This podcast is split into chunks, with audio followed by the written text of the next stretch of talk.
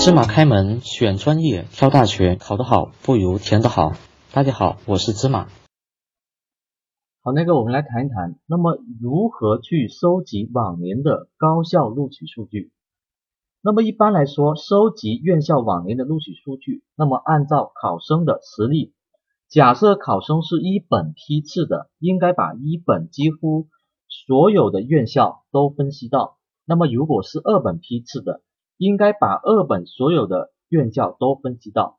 但是如果有一些考生，他们目标比较明确，有些院校不想去，那么就把自己想去的那些目标院校逐个分析到录取数据。那么重点，那么应该什么呢？就是这几个方面内容。那么第一个是录取人数，往年的录取人数，那么至少要分析三年。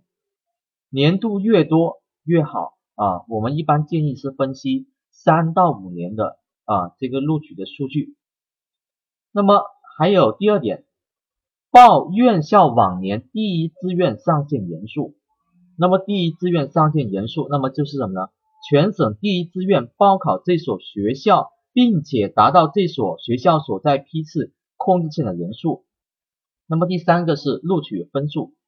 所报院校每年最高分是多少分？平均分多少分？最低分多少分？包括各个专业的最高、最低和平均分是多少？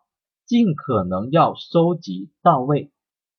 那么还有第四点，那么还有往年各个年度所录取的考生的这个分数的分布情况。那么比如有的院校最高分的话是什么？六百分，最低分的话是五百分。那么录取了一百个考生，那么这一百个考生的这个呃分数情况，那么在这个六百分和五百分之间，哪个分数段分布多少人？那么这些都应该在尽可能的情况下都收集到。更多内容请关注微信公众号“芝麻高考”，感谢关注。